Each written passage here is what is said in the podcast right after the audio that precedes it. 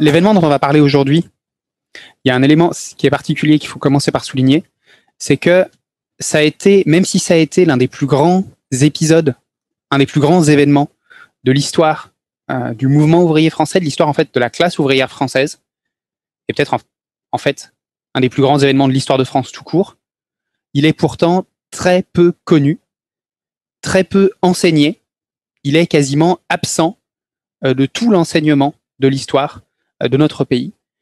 Dans les manuels scolaires, les manuels universitaires, il est à peine mentionné.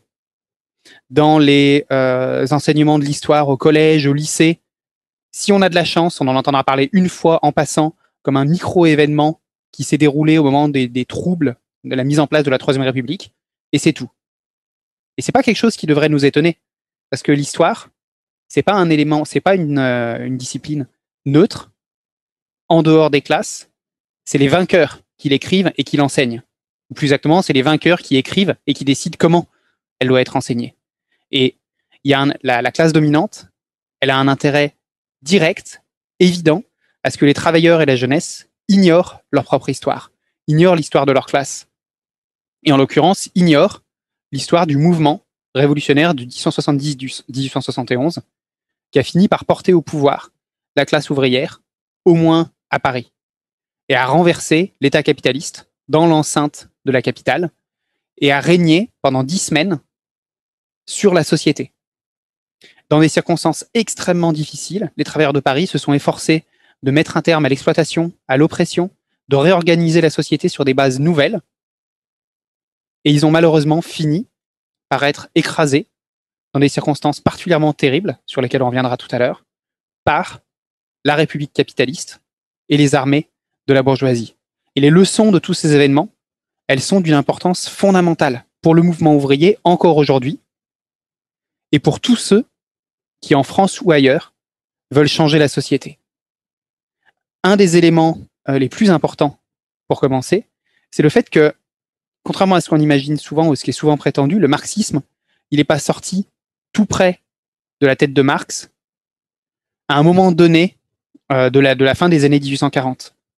Il a fallu attendre en fait des concrètes, des expériences révolutionnaires, pratiques, réelles, pour que le marxisme se perfectionne et mette au point notamment sa théorie de l'État.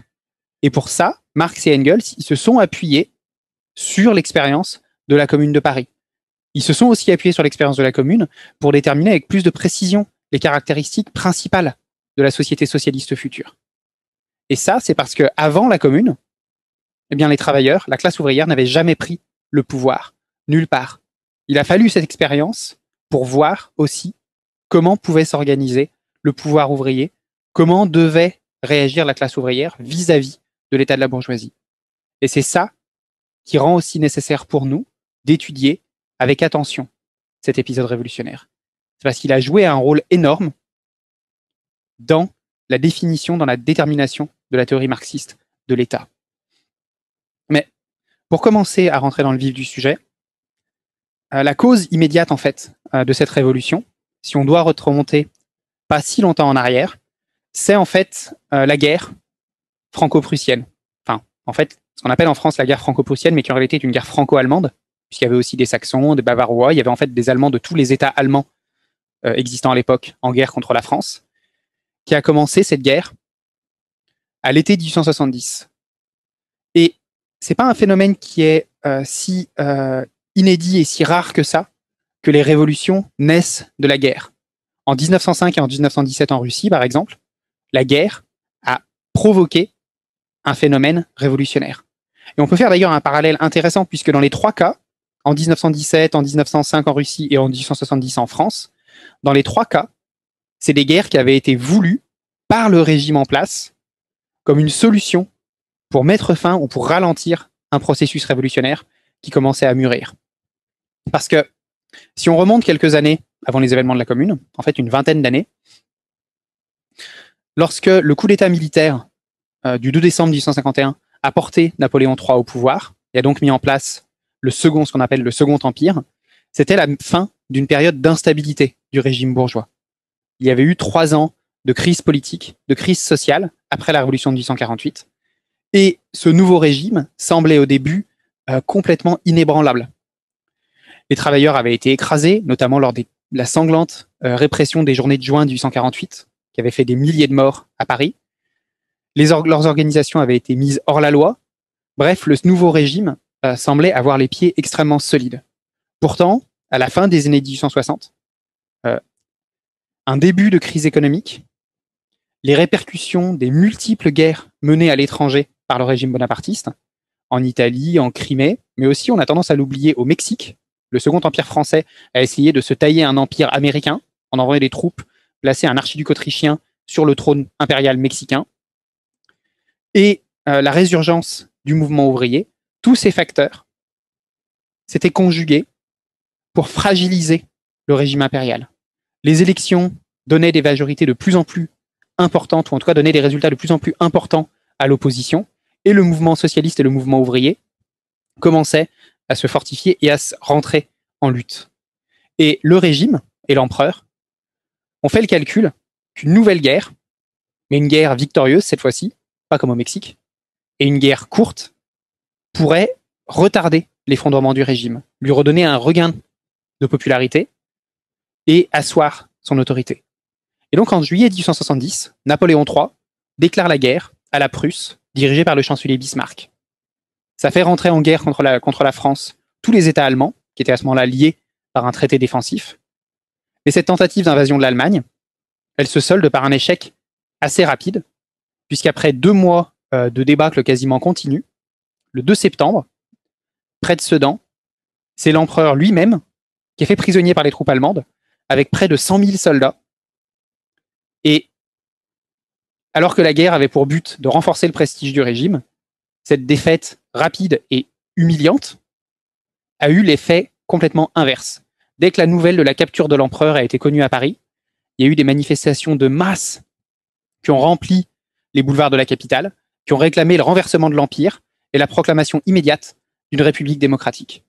Et ces manifestations du 4 septembre 1870, elles marquent le début, en fait, d'un long processus révolutionnaire qui va s'achever plusieurs mois plus tard par la défaite euh, de la commune. À ce moment-là, l'opposition républicaine, modérée, en fait bourgeoise, elle était complètement terrifiée par ce mouvement. Et elle a été forcée, euh, le 4 septembre, de proclamer la République. Un gouvernement euh, de défense nationale est installé, puisqu'à ce moment-là, la guerre continue. Et il se composait presque uniquement de représentants de la bourgeoisie, d'une partie de la noblesse de propriétaires terriens, en fait, il était composé, ce gouvernement, à ce moment-là, de représentants de Paris, des députés de Paris qui avaient pris prétexte, en fait, de leur mandat pour se présenter comme le gouvernement euh, national, gouvernement représentant l'ensemble du pays. Et Marx a fait dans un texte célèbre dans son La guerre civile en France une critique très féroce euh, de ce gouvernement bourgeois et notamment des membres de ce gouvernement qui étaient en fait des parvenus arrivés au pouvoir par accident par l'effondrement en fait des dirigeants bourgeois anciens et des dirigeants du régime bonapartiste, et par les hésitations et les faiblesses euh, des dirigeants du mouvement ouvrier. Un élément qui a beaucoup aidé à l'instauration de ce nouveau gouvernement sans trop de problèmes, c'est notamment le fait que le principal dirigeant à l'époque euh, du mouvement ouvrier, Auguste Blanqui, était en prison euh, suite à une tentative d'insurrection. Parce que il faut dire un mot de, Blanqui et du blanquisme parce que ça va jouer un rôle euh, dans la suite des événements, c'est que Auguste Blanqui était peut-être le dirigeant le plus populaire et qui avait le plus d'autorité politique de tout le mouvement ouvrier en France à l'époque, mais il appartenait à une tendance euh, très particulière euh, du socialisme, qu'on appelle, d'après lui, le blanquisme, qui était pas réformiste, qui était partisane d'une révolution, mais qui considérait que cette révolution, elle ne devait pas être accomplie par les masses, mais par un petit groupe décidé d'hommes armés qui, à heure dite et à date fixe, devaient sortir dans la rue, renverser le gouvernement et instaurer un nouveau régime socialiste auquel les masses se seraient immédiatement et spontanément ralliées. Concrètement, Blanqui, il passait son temps à organiser des insurrections, à se faire arrêter à la suite de l'échec de ces insurrections, puisqu'elles étaient organisées de façon totalement déconnectée euh, de la véritable lutte de classe euh, et de la mobilisation et de l'état d'esprit des masses, donc Blanqui passait son temps à se faire arrêter après des insurrections ratées, puis à être libéré. et a immédiatement organisé une autre insurrection qui échouait à son tour, et il finissait en prison. Ça lui avait donné une grande autorité, parce qu'il était considéré comme quelqu'un euh, de, dévoué réellement à la cause. Mais euh, malheureusement, ça faisait que quasiment à toutes les grandes étapes euh, de lutte des classes en France, entre 1850, 1860, 1870, Blanqui n'est pas là pour jouer le rôle dirigeant qu'il aurait pu jouer, puisqu'il est en prison, puisqu'il a essayé de, faire une révolution trop tôt. Et en l'occurrence, il avait essayé de faire une insurrection avant la déclaration de guerre, en mai-juin 1870, et donc au moment de la révolution réelle, qui arrive celle-ci, il est en prison. Et donc, en l'absence de toute direction révolutionnaire, les bourgeois se retrouvent au pouvoir par défaut, et une chose qui est facilitée aussi par le fait qu'ils sont déjà présents en fait dans les couloirs de l'appareil d'État. Ça, c'est quelque chose qu'on voit souvent lors des révolutions contre des régimes dictatoriaux, contre des régimes autoritaires, c'est que les bourgeois sont favorisés pour prendre, le pouvoir par le fait qu'ils sont déjà dans les couloirs de l'appareil d'État, qu'ils sont déjà dans les coulisses du pouvoir, et que leur rôle économique leur donne un avantage de ce point de vue-là. Donc, face à la menace prussienne, ce nouveau gouvernement, il se proclame de défense nationale, mais en fait, il se prépare à capituler, presque on pourrait dire, dès son entrée en fonction, voire même pour une partie d'entre lui, d'entre les membres du gouvernement, à restaurer euh, la monarchie. Pour la bourgeoisie, le problème en fait était le suivant. Il était assez euh, simple. Il était que les Allemands étaient aux portes, menaçaient Paris et une bonne partie du pays, mais que le seul moyen de défendre la France aurait été euh, d'armer le peuple de façon massive. Ce qui voulait dire armer les ouvriers, armer les esclaves de la bourgeoisie capitaliste, ce qui était inacceptable de leur point de vue. Ce qui aurait été en fait risqué de mettre en danger la propriété capitaliste tout entière. Et donc pour une bonne partie de la bourgeoisie française, pour une bonne partie des euh, membres du gouvernement, voire même des généraux, l'alternative la plus favorable, l'alternative préférée, était en fait de mettre les Parisiens trop remuants, trop révolutionnaires, au régime sec, en les laissant, en les abandonnant aux Prussiens, et de négocier, une fois que Paris et les villes les plus remuantes auraient été calmées, entre guillemets, par l'occupation allemande, de négocier entre gentlemen une paix avec les Allemands. Et donc, à la mi-septembre 1870, le siège de Paris euh, commence. Les armées allemandes investissent Paris, l'encerclent, commencent à la bombarder régulièrement et à lui couper toute voie d'approvisionnement. Ce siège, il va durer jusqu'en janvier. Il va faire 47 000 morts civiles sur une population parisienne d'à peu près un demi-million d'habitants au début de, au début de la guerre. Et dans le même temps, donc alors que Paris est encerclé, vous avez une armée française de près de 120 000 hommes, sous le commandement du général Bazaine, qui reste l'arme au pied, puisque le général Bazaine négociait avec les Allemands, non pas la paix ou un cessez-le-feu ou quoi que ce soit, il négociait avec les Allemands l'autorisation qui lui ouvre leur ligne pour qu'il puisse aller attaquer Paris et restaurer l'empereur. C'est-à-dire que dans le même temps où le gouvernement de défense nationale laisse Paris face aux Allemands, vous avez des morceaux entiers de l'état-major français qui, eux, se préparent à la guerre contre le peuple parisien, contre le peuple français, en fait, contre les travailleurs, contre la classe ouvrière, plutôt que de mener sérieusement la guerre. À Paris même, c'est la même chose. Le commandant, euh, le général Trochu, qui commande l'armée française à Paris, n'organise aucune tentative de contre-offensive, aucune tentative de percée, et met en place une défense absolument passive. Parce qu'il ne veut pas risquer une victoire. Et notamment, il ne veut pas que cette victoire soit le, soit le fait de la garde nationale. À Paris, en effet, il y avait une milice, une force armée, qui existait en fait depuis assez longtemps, depuis la Révolution française, qui au début était une milice composée de bourgeois, de petits bourgeois, sont volontaires ou sélectionnés par les recenseurs, c'est-à-dire en fait par l'État, avec des officiers nommés par l'armée, qui étaient chargés de maintenir l'ordre à Paris et dans les autres grandes villes. En temps normal, avant 1870, cette force, elle jouait un rôle contre-révolutionnaire. C'était elle qui avait écrasé l'insurrection de juin 1848. C'est elle qui avait écrasé à Paris les insurrections républicaines et les manifestations républicaines de 1851, 1852, enfin de 1851. Sauf qu'avec avec la, bah, la, défaite de Sedan et avec la révolution de 1870, cette garde nationale, elle est mobilisée et surtout, elle se remplit de volontaires issus de la classe ouvrière. La garde nationale, elle se massifie, elle se prolétarianise Et elle voit aussi rentrer à l'intérieur, en son sein, de plus en plus de militants révolutionnaires qui commencent à y introduire des traditions nouvelles, notamment l'élection des officiers. La garde nationale ne voit plus ses officiers nommés par l'État et par le gouvernement, mais élus par leurs propres hommes. Et en fait, au fur et à mesure de cette période, à partir de septembre 1870 jusqu'à la fin de l'année 1870, la garde nationale devient une organisation armée autonome et majoritairement prolétarienne. Et du point de vue du gouvernement, là, ça devient aussi, là encore, une, une énorme épine, en fait, dans son flanc. Puisque une victoire de Paris, la levée du siège de Paris suite à une victoire militaire, serait en fait une victoire avant tout de la garde nationale. Et cette absence de volonté de combat des généraux et du gouvernement, elle commence à se voir de plus en plus. Le refus de Trochu de mener, la campagne, de mener une bataille sérieuse contre les Prussiens, le refus du gouvernement d'organiser sérieusement la mobilisation générale pour repousser euh, l'invasion allemande, tout cela provoque un bouillonnement euh, révolutionnaire dans la population.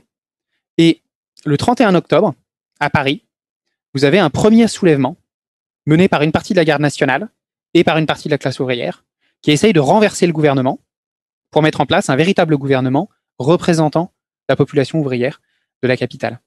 Après des négociations, les meneurs de ce mouvement acceptent de se retirer en échange de la promesse du gouvernement d'une véritable euh, de mesures sociales et d'une véritable lutte contre les forces d'invasion. À peine se sont-ils retirés qu'ils sont arrêtés, comme Flourens ou Délécluse, dont on reparlera plus tard, ou contraints à la clandestinité, comme Blanqui qui venait d'être libéré et qui a donc à nouveau tenté une insurrection trop tôt, et la répression commence.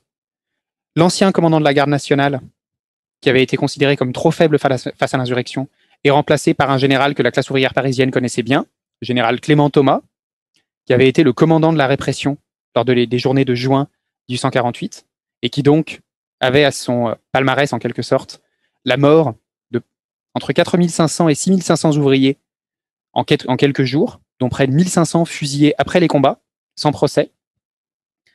Et s'étant euh, débarrassé en quelque sorte, en tout cas le croit-il, de la partie la plus active du prolétariat parisien, le gouvernement se sent les mains plus libres pour négocier la fin de la guerre. Et le 28 janvier 1871, il signe l'armistice avec Bismarck, avec le gouvernement prussien, qui est devenu entre-temps le gouvernement allemand. Et les conditions d'armistice sont énormes.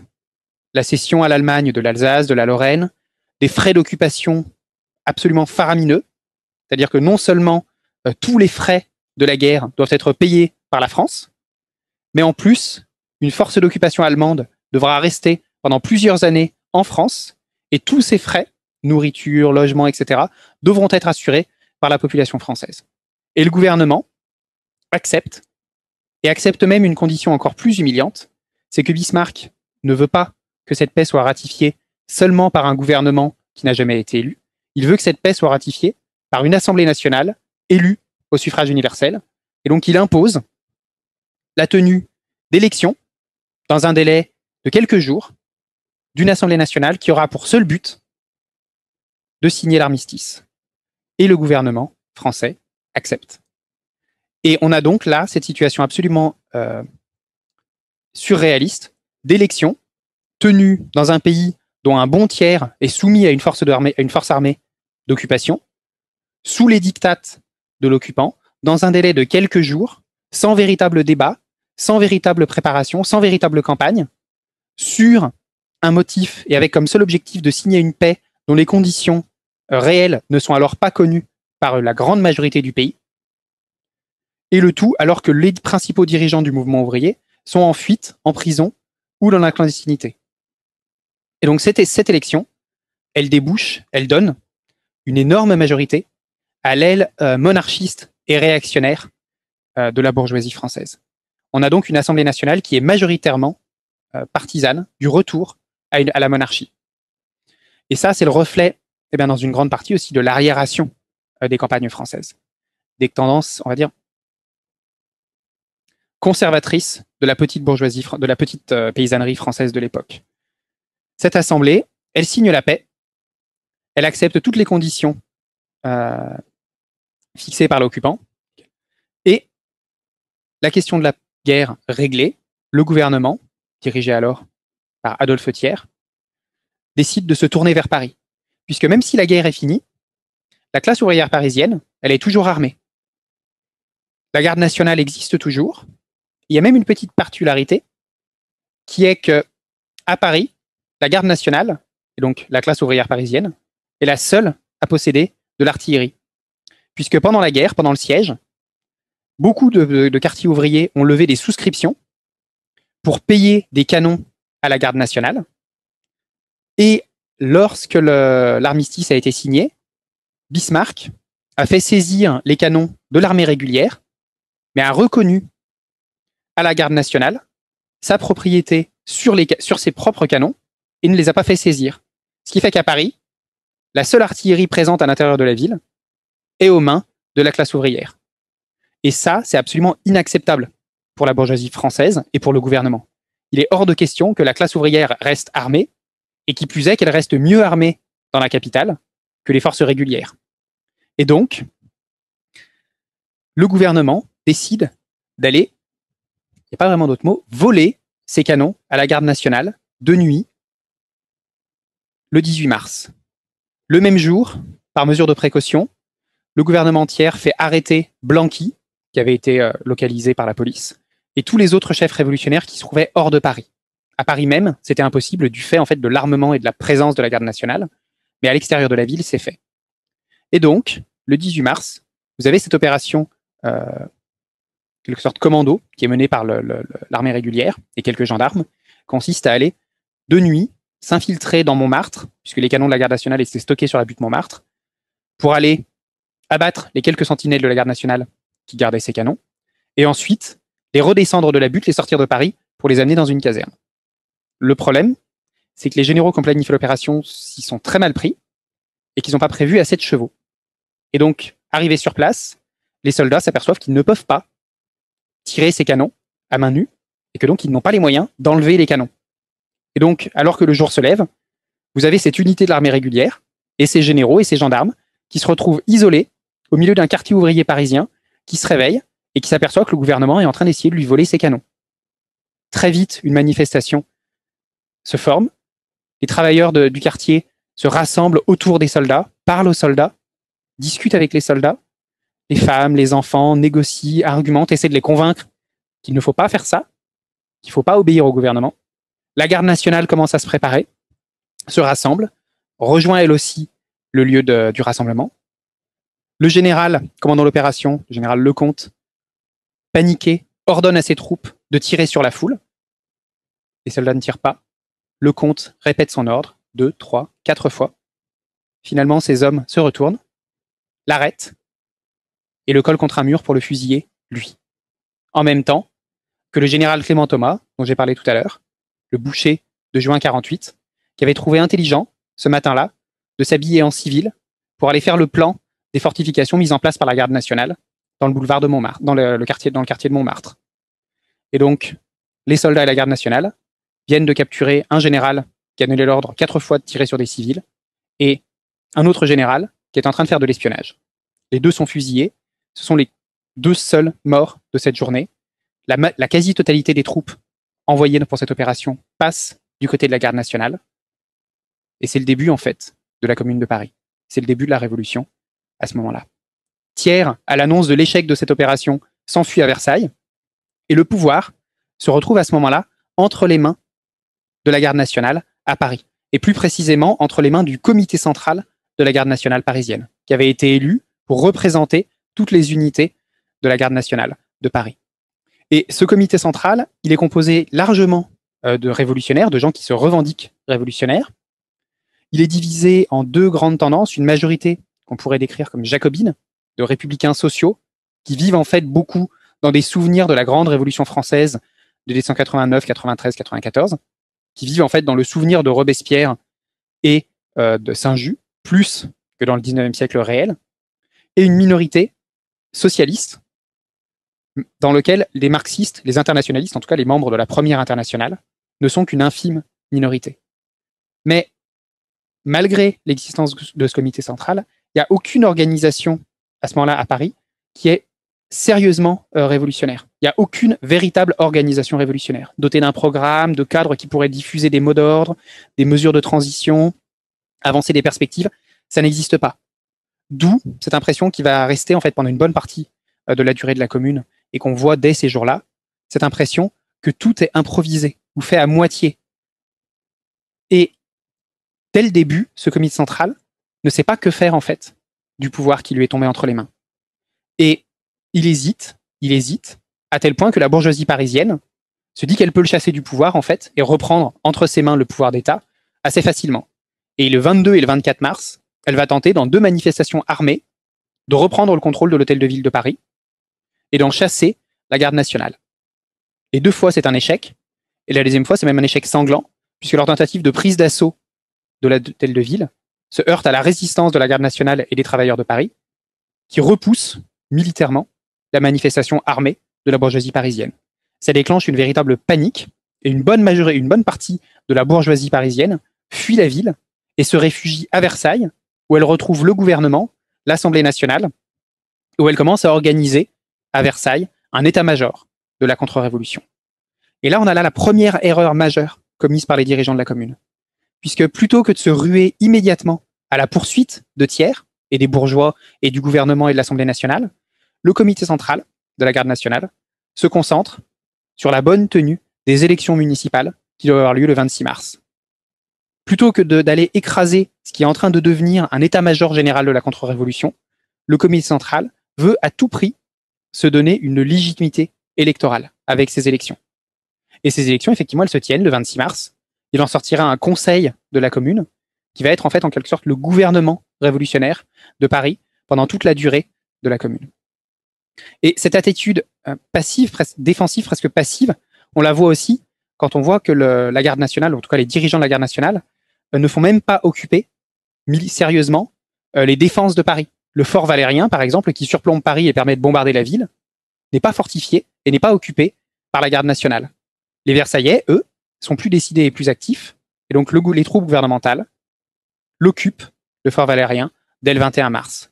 Je reviendrai plus tard sur les, opérations militaires en elles-mêmes, parce qu'elles vont avoir une grande importance pendant la commune, mais je disais tout à l'heure que ce régime, qui est né le 18 mars, en fait, et pas lors des élections du, 26, pour Marx, euh, c'est le premier État ouvrier de l'histoire. Et il y a beaucoup euh, de leçons à en tirer, et beaucoup de leçons à tirer sur son fonctionnement, sa nature et son organisation. Et la première de ces leçons, c'est, comme Marx l'a lui-même écrit, que la classe ouvrière ne peut pas se contenter de prendre tel quel l'appareil d'État et le faire fonctionner pour son propre compte. C'est impossible pour la classe ouvrière d'utiliser à son profit l'État de la bourgeoisie. Elle doit se doter de son propre État, fonctionnement selon ses propres règles, avec son propre personnel politique, son propre appareil administratif, placé sous son propre contrôle.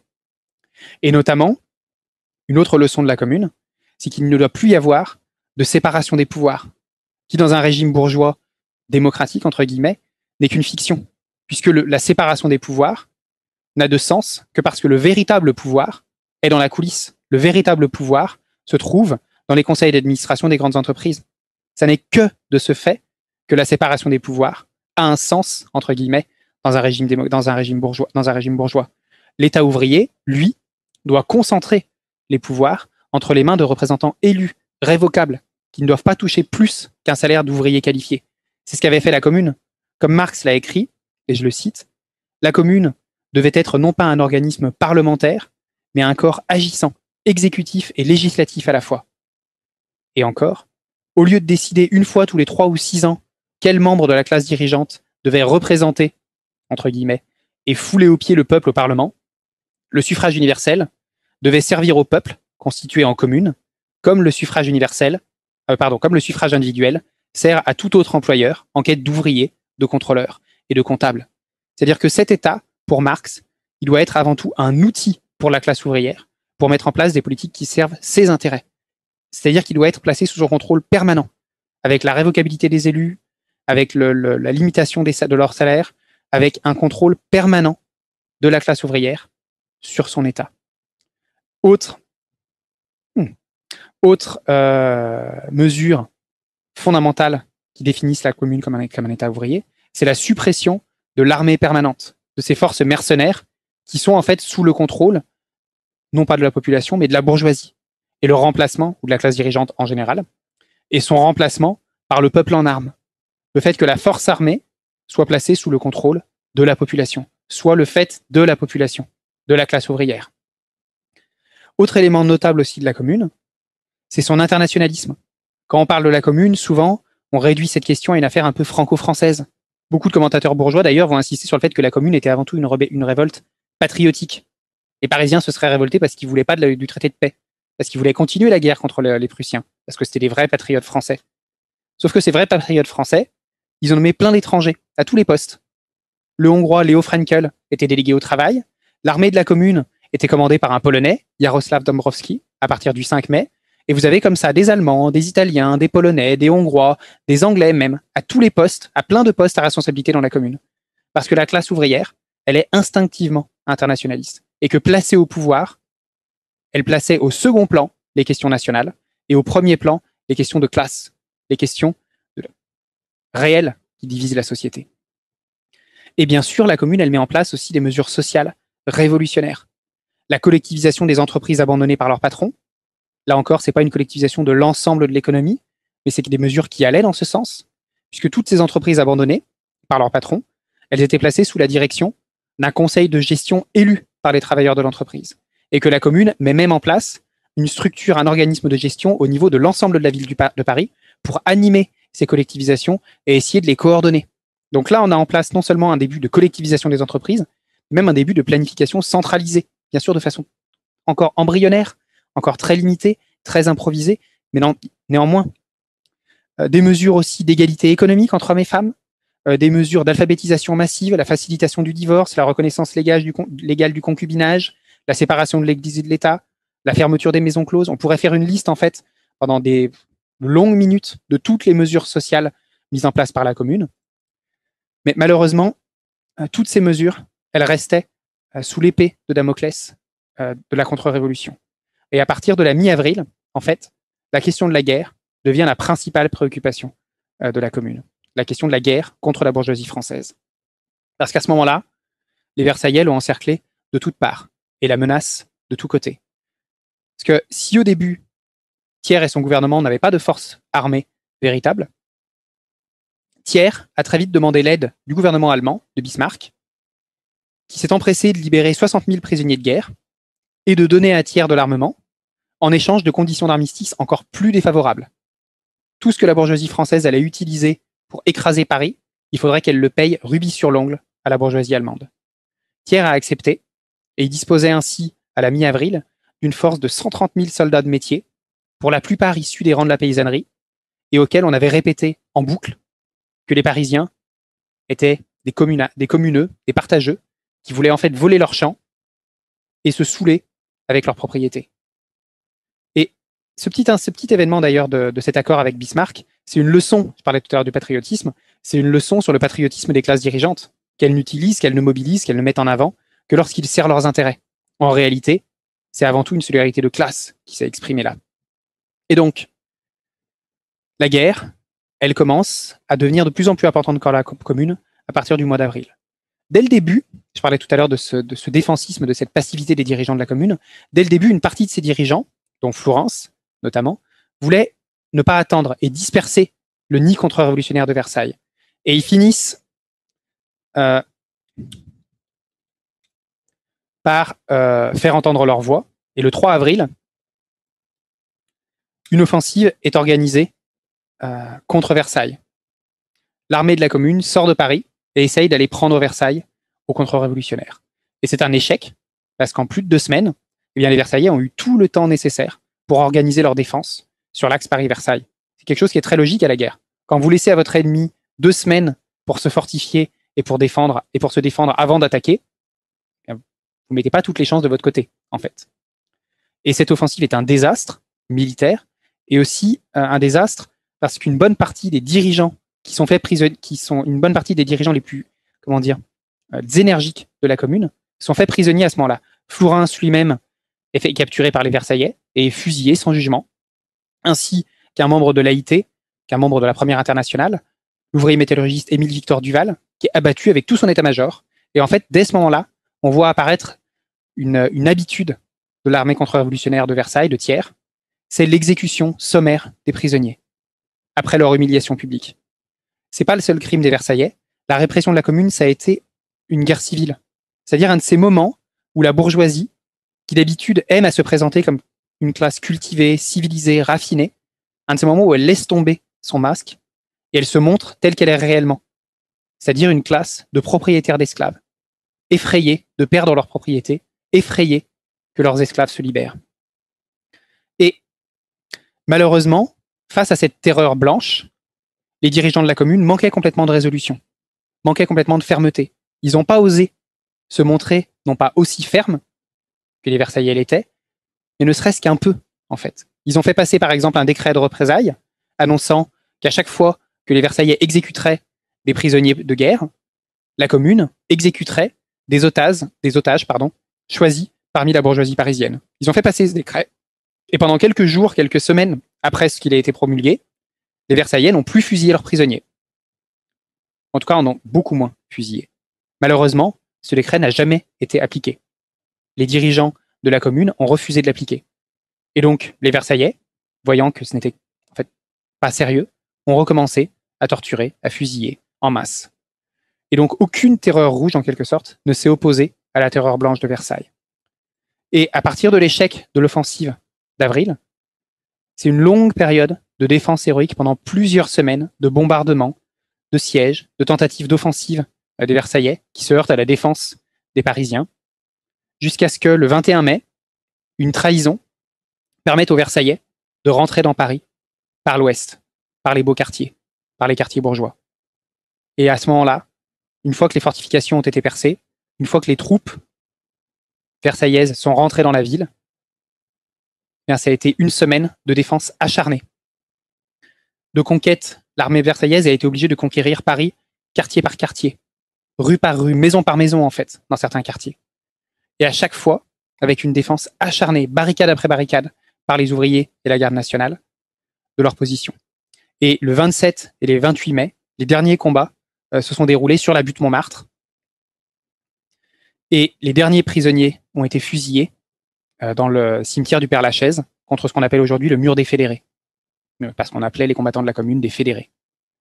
Et ça, c'était que le début. La bourgeoisie parisienne, la bourgeoisie française a eu peur, a eu très peur, et donc elle se venge. Et elle se venge férocement. Tous les prisonniers, tous les blessés sont massacrés à la mitrailleuse. Des passants sont exécutés au hasard. Il suffisait d'être présent dans la rue après qu'une barricade soit tombée pour être fusillé. Au total, entre 15 000 et 30 000 Parisiens sont massacrés après, euh, pendant la semaine sanglante et les jours qui suivront. Sur un total, je l'ai dit tout à l'heure, de 500 000 habitants de Paris avant la guerre de 70. S'y ajoute un millier de peines de prison et près de 5 000 déportations. C'est-à-dire qu'au total, la répression de la commune par la bourgeoisie française a fait presque autant de morts que le siège de Paris par les armées allemandes. Le mouvement ouvrier français est décapité par la répression. Et la bourgeoisie, à ce moment-là, elle croit l'avoir tué pour de bon et se rassurer une, une stabilité euh, pour une longue période. Mais en fait, c'était impossible. Le mouvement ouvrier, il est, est rené de ses cendres, il s'est reconstitué, et il se reconstituera, en fait, il continuera à exister tant que la société de classe ne sera pas renversée. Tant qu'on n'aura pas enfin aboli le règne de la bourgeoisie, renversé sa domination de classe et mis en place un État qui sert réellement les intérêts de la classe ouvrière. Et pour arriver à ce résultat, il est indispensable d'étudier sérieusement, de se pencher sur l'histoire de ce premier État ouvrier, cette première révolution provisoirement victorieuse, et d'en tirer les leçons, toutes les leçons nécessaires. Merci.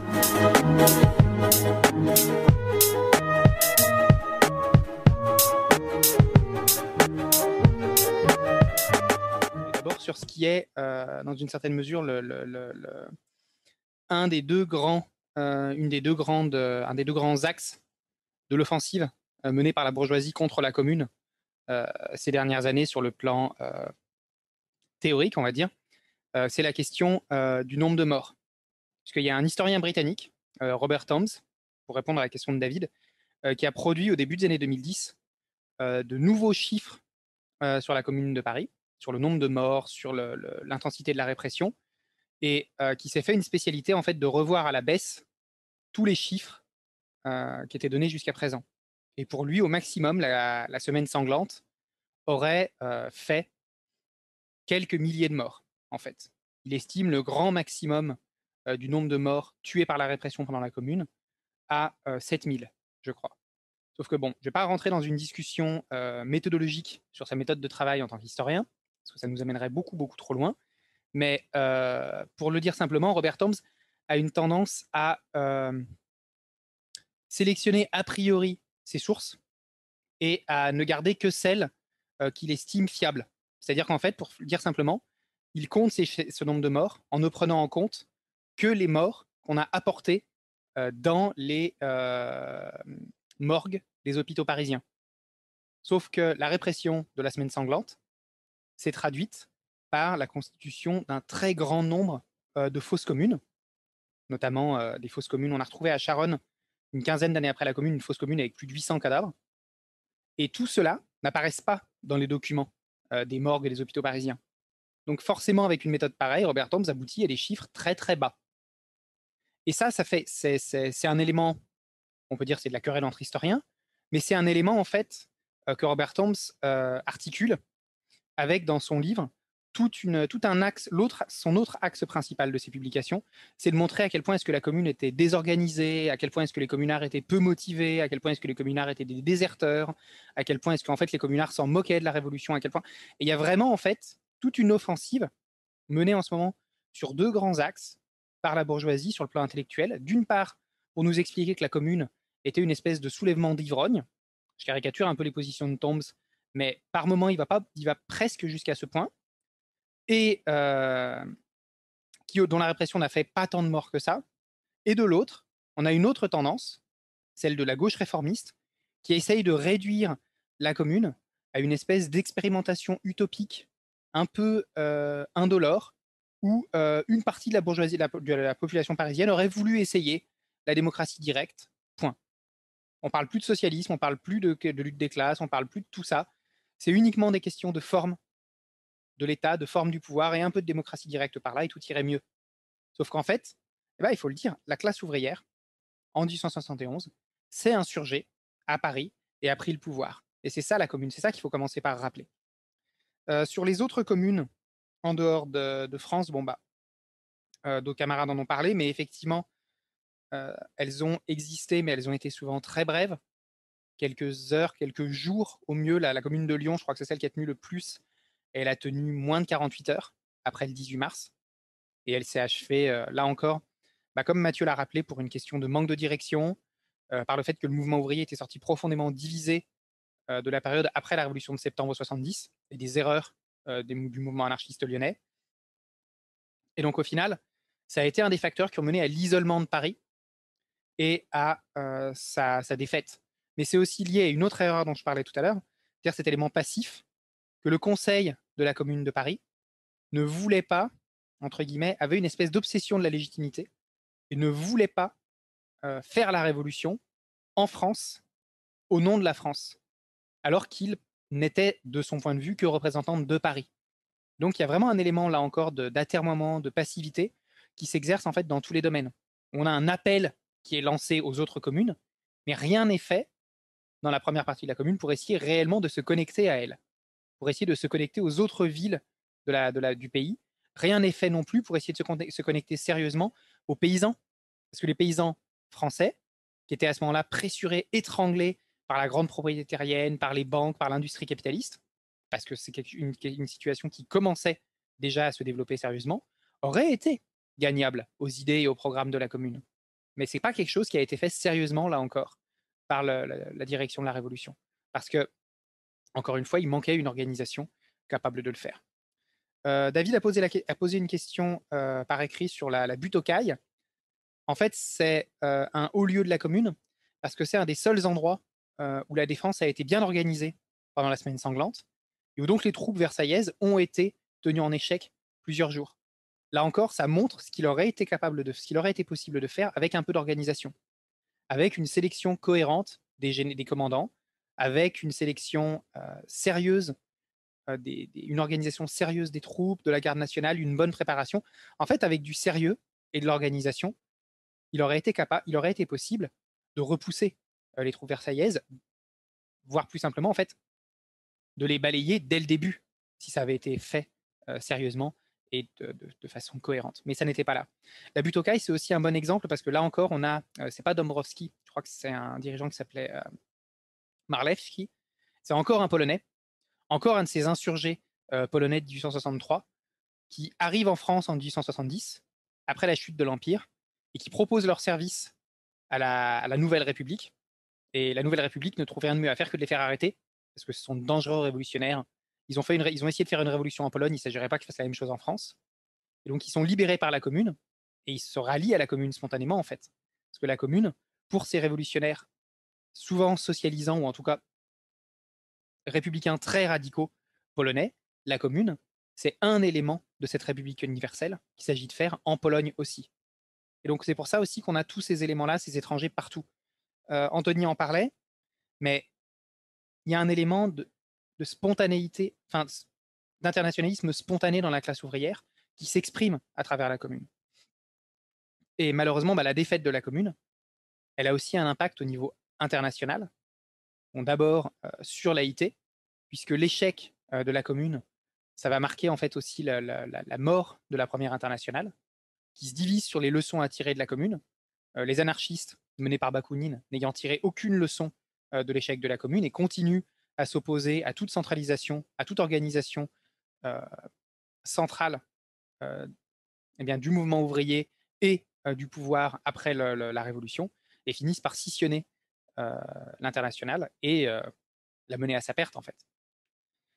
un élément sur lequel je voulais revenir, alors le, boulangisme, le fascisme, alors effectivement, on pourrait y revenir dessus, mais malheureusement, je n'ai pas le temps euh, de trop m'étendre là-dessus. Je vais juste mentionner en passant le fait que c'est un élément, là encore, révélateur de la confusion qui régnait chez beaucoup de dirigeants de la commune. Le fait qu'ils aient ensuite rejoint le mouvement boulangiste, c'est un élément assez révélateur de leur confusion politique. Puisque Boulanger, pendant la commune, était tout sauf un communard. Il, servait dans l'armée d'en face, en fait. Il était dans l'armée de Versailles. Et le fait que des communards, à peine 15 ans après la commune, aient pu croire que la révolution sociale allait advenir par un coup d'État mené par un général monarchiste. C'est une bonne illustration euh, eh bien de l'absence bah de, l'absence de doctrine politique, en fait, l'absence de, des politiques cohérentes chez beaucoup euh, de dirigeants de la commune. Euh, sur la question de, Sandy sur euh, les populistes, ben, beaucoup de camarades y ont répondu. Hubert en a dit un mot, mais moi je voudrais revenir sur une question qui est là encore, qui vient aussi de, des idées reçues qu'on peut avoir sur la commune, et notamment des idées reçues qui ont été propagées par les milieux anarchistes. Mais sur la question de l'ordre pendant la commune, en fait, l'ordre public, c'est pas forcément une notion, en tout cas la, lutte contre la délinquance, c'est pas forcément une notion réactionnaire. Je veux dire, un travailleur qui rentre chez lui le soir n'a pas envie de se faire agresser et voler ses chaussures, sa veste et son portefeuille. Et en réalité, de l'aveu même des bourgeois, une des périodes pendant lesquelles, de toute son histoire, les rues de Paris ont été les plus sûres, c'était pendant la Commune. Parce que la classe ouvrière de Paris avait pris en main l'ordre public, avait mis en place des patrouilles régulières dans les rues, que les travailleurs connaissaient leur quartier, et en fait, on réduit quasiment à néant euh, la délinquance pendant une bonne partie de la Commune de Paris. Et là encore, une idée qui est souvent avancée, c'est celle de, la révolution comme cette espèce de, grand chaos généralisé où euh, tout le monde fait n'importe quoi, se saoule et euh, c'est la fête en permanence dans tous, les, dans tous les coins de la ville.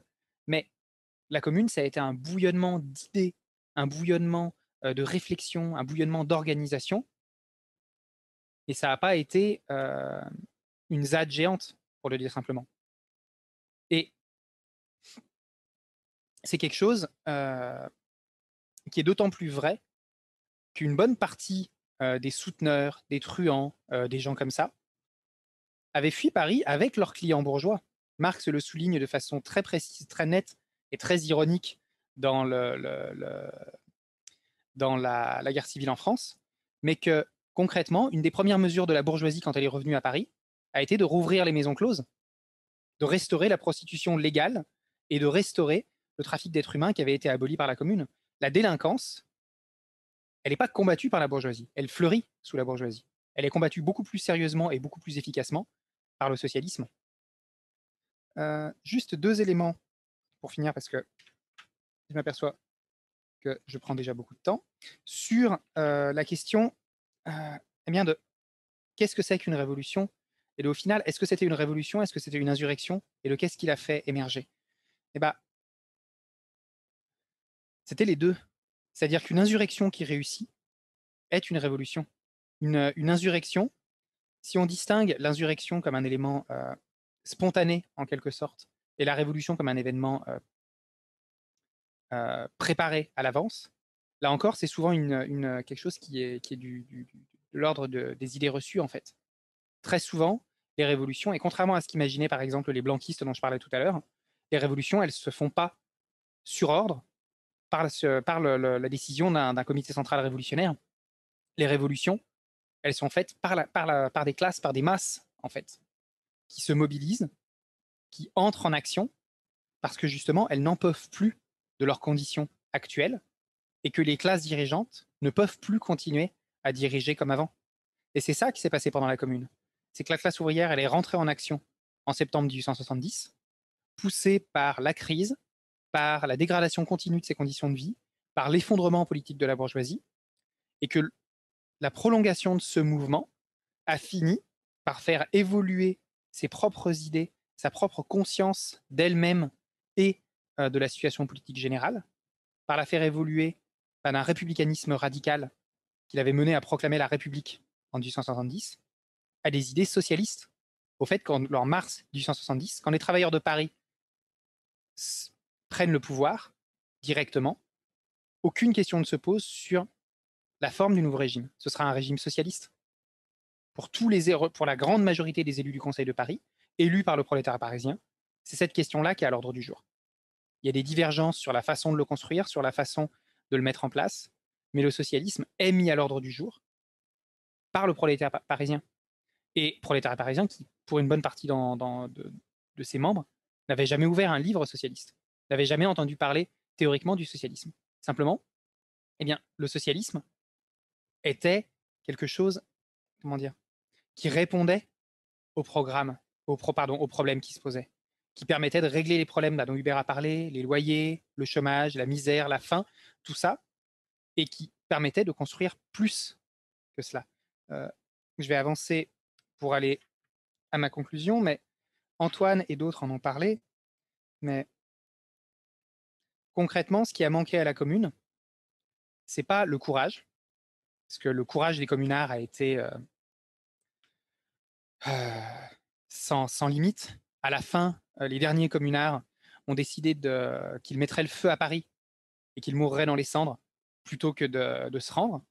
Certains, certains dirigeants et certaines, certaines communardes ont même mis en avant le parallèle avec Moscou, avec l'incendie de Moscou par les troupes russes face à Napoléon, nous brûlerons Paris plutôt que de capituler.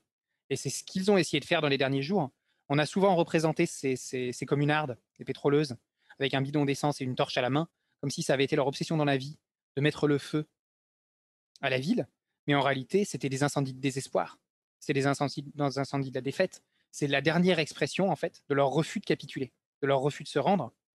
Et c'est, c'est pas le courage qui leur a manqué.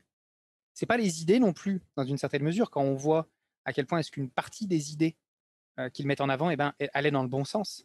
Ce qui leur a manqué, c'est une forme, c'est une organisation en fait pour porter ces idées, pour les transformer en un programme, pour les transformer en des mesures concrètes, pour tout simplement proposer des mots d'ordre, tout simplement intervenir au bon moment, souligner au bon moment, eh bien dès le 18 mars, dès le 19 mars, qu'il fallait pas laisser de répit à tiers, qu'il fallait pas euh, laisser à la contre-révolution le temps de s'organiser, le temps de combat, le temps de se préparer au combat lui rappeler qu'il fallait se connecter au reste du pays. Ne pas passer, ne pas perdre 3, 4, 5 jours à organiser une élection municipale en pleine guerre civile. Parce que la bourgeoisie, de son côté, elle, n'organisait pas d'élection municipale. L'Assemblée nationale n'organisait pas d'élection pour vérifier sa propre légitimité. Le gouvernement de tiers ne se soumettait pas au suffrage universel. Il avait une guerre civile à mener. il en était bien conscient. Et c'est ça qui a manqué. Et c'est ça qu'il faut construire aujourd'hui sur les leçons de la commune, sur les leçons des autres révolutions qui se sont déroulées depuis, pour pouvoir régler bah, tous les problèmes dont, dont, on a parlé tout à l'heure. Rosa parlé de l'oppression des femmes, d'autres camarades ont parlé de l'oppression des minorités, tous ces problèmes-là posés par le capitalisme, et tous les problèmes que vit aujourd'hui la classe ouvrière. Si on veut que les révolutions de demain, soient victorieuses, elles durent plus que quelques semaines, il leur faut une organisation qui soit capable de proposer un programme, de proposer une direction, de proposer un sens dans lequel aller, dans lequel faire aller la révolution pour qu'elle soit victorieuse. Et c'est ça qu'on vous propose de construire, et c'est ça qu'on vous propose de nous aider et euh, de nous aider à faire advenir